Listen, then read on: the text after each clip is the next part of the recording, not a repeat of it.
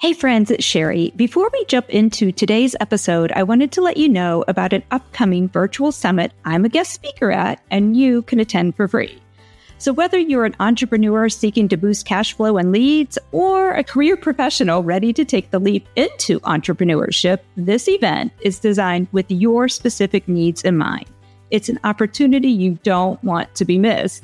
And I'm not exaggerating when I say it will be an epic experience. So join me and 15 plus other top female entrepreneur experts for the Rise of the Entrepreneur Navigating the Entrepreneurial Landscape for Female Professionals five day summit. Together, we're going to dig deep into our wealth of expertise, offering invaluable support for career professionals and entrepreneurs like you. Every year, you see my friend Sherelle Slace host this event, and collectively, she brings in over 4,000 women at all levels wanting to implement new strategies and take their businesses to the next level. And I'm so excited to be one of the guest speakers this year. And I'm also attending this event myself.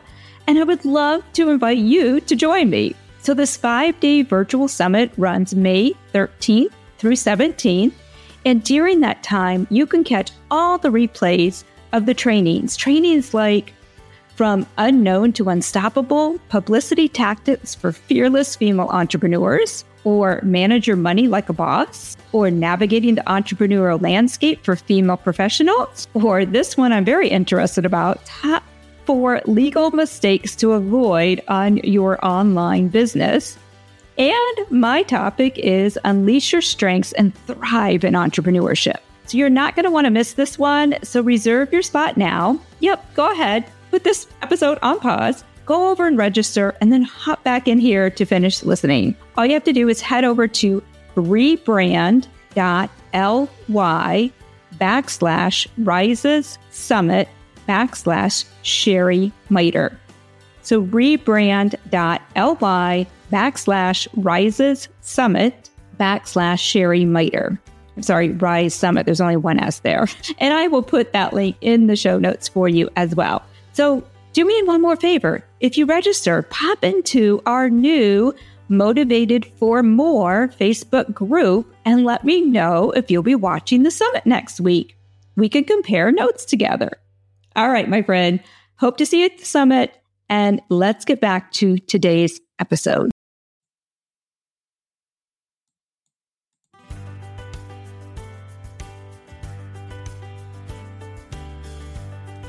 Hey, welcome back to the Uncharted Entrepreneurs Podcast. I'm your host, Sherry Miter. And if you're new to the show, I just want to big, give you a huge welcome and let you know a little bit about myself. I am a business coach for entrepreneurs who are seeking lifestyle and location freedom.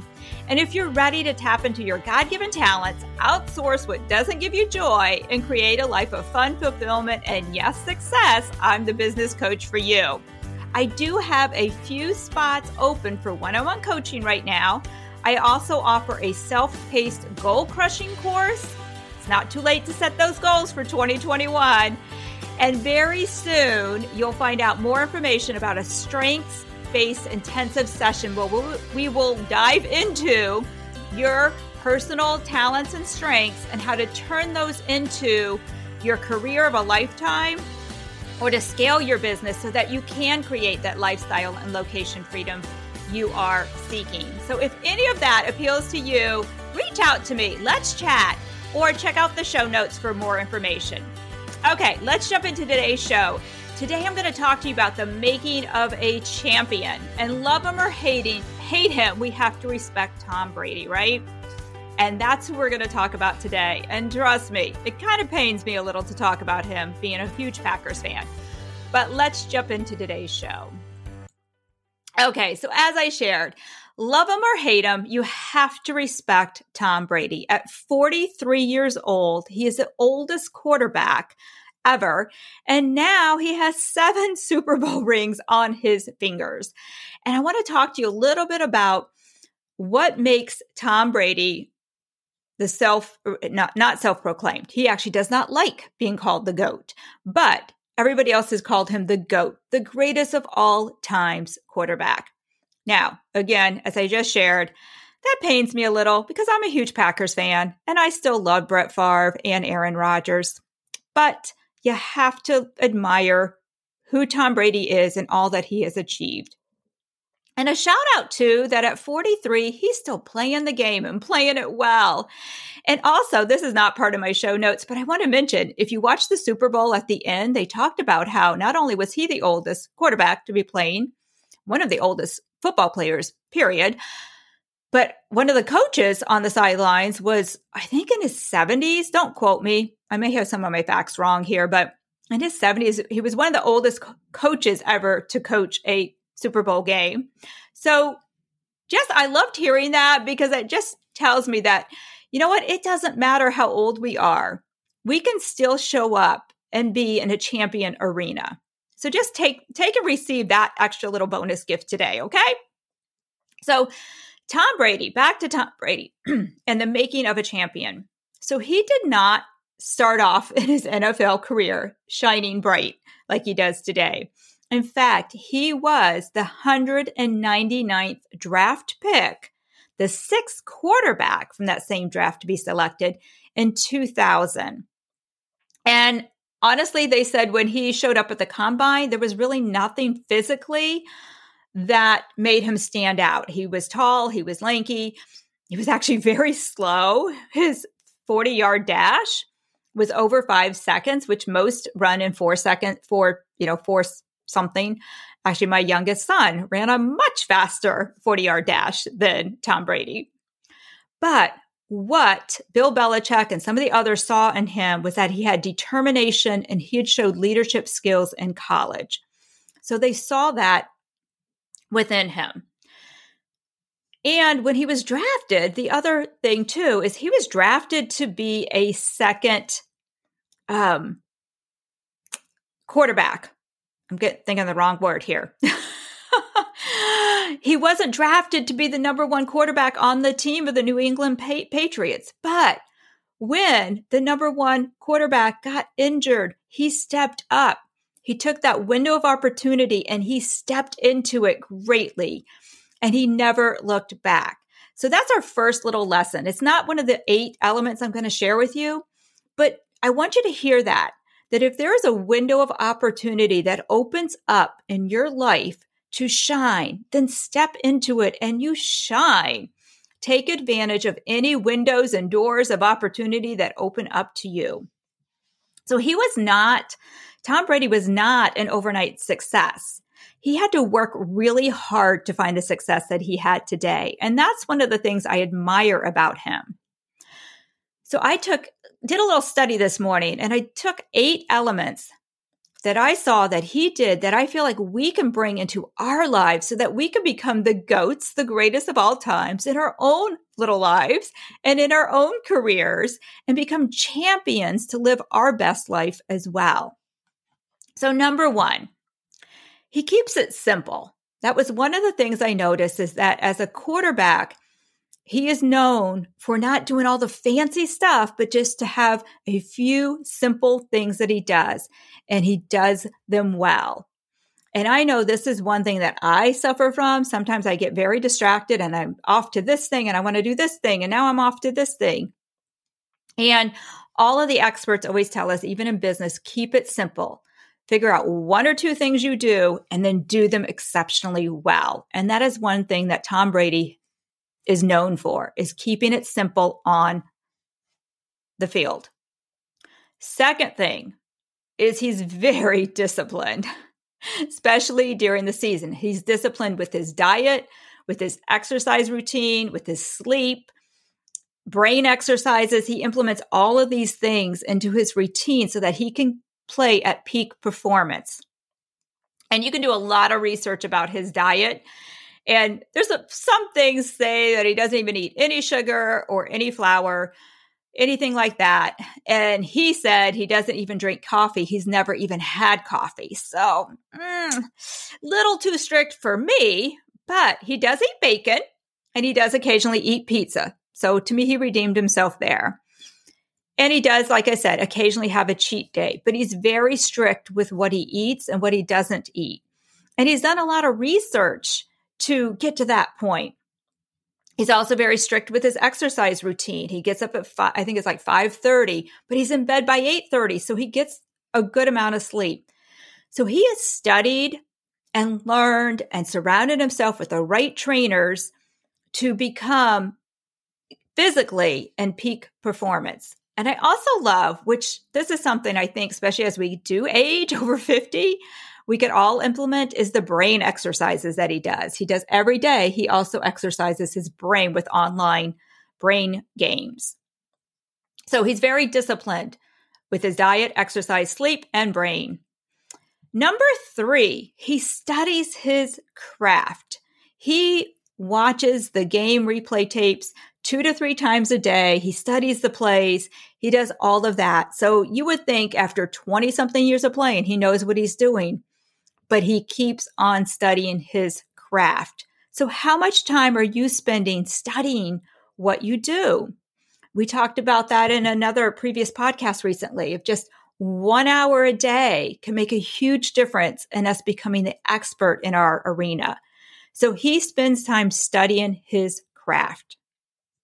Number four, he has researched and studied how to get to peak performance. And he works with coaches and trainers to be the best. So he has surrounded himself with the right people to keep him at his best. So are you surrounding yourself with the right trainers, with the right coaches, with the right mentors so that you can perform at your peak performance all the time? Number five, he's a team player and a leader. So he was known for being such a great team player and leader that one of his good buddies actually came out of retirement so he could play the game with him again. I love that. Now, granted, the people on his team love him, but the people on the other teams really don't like him. He's got a lot of haters out there as well but he is known for stepping up and being a leader. And I'm sure he's probably a tough leader because I think because he expects so much out of himself, he expects it from others as well. So that was number five. Are you a team player? Do you pick the right people again on your team? Are you leading them? Are you leading by example? Are you showing up as the leader so that other people want to follow you and mentor you or and be mentored by you? How do you show up? Are you showing up in a way that others are like going to want to come out of retirement to play the game with you? And I feel like that can even be like, how do you show up on social media? Like that's a whole nother topic. But I, I think that falls into this is when people are watching you, what do they see? Because that's part of leadership. Number six, kind of sort of humble. I think this one could be very debatable. One article I did see read this morning said he does not like being called the goat. Um, and I'll share that in number seven, what he does with that information. But he just does his thing. Like he doesn't, he kind of puts blinders on and he doesn't worry about what, what others are really saying necessarily.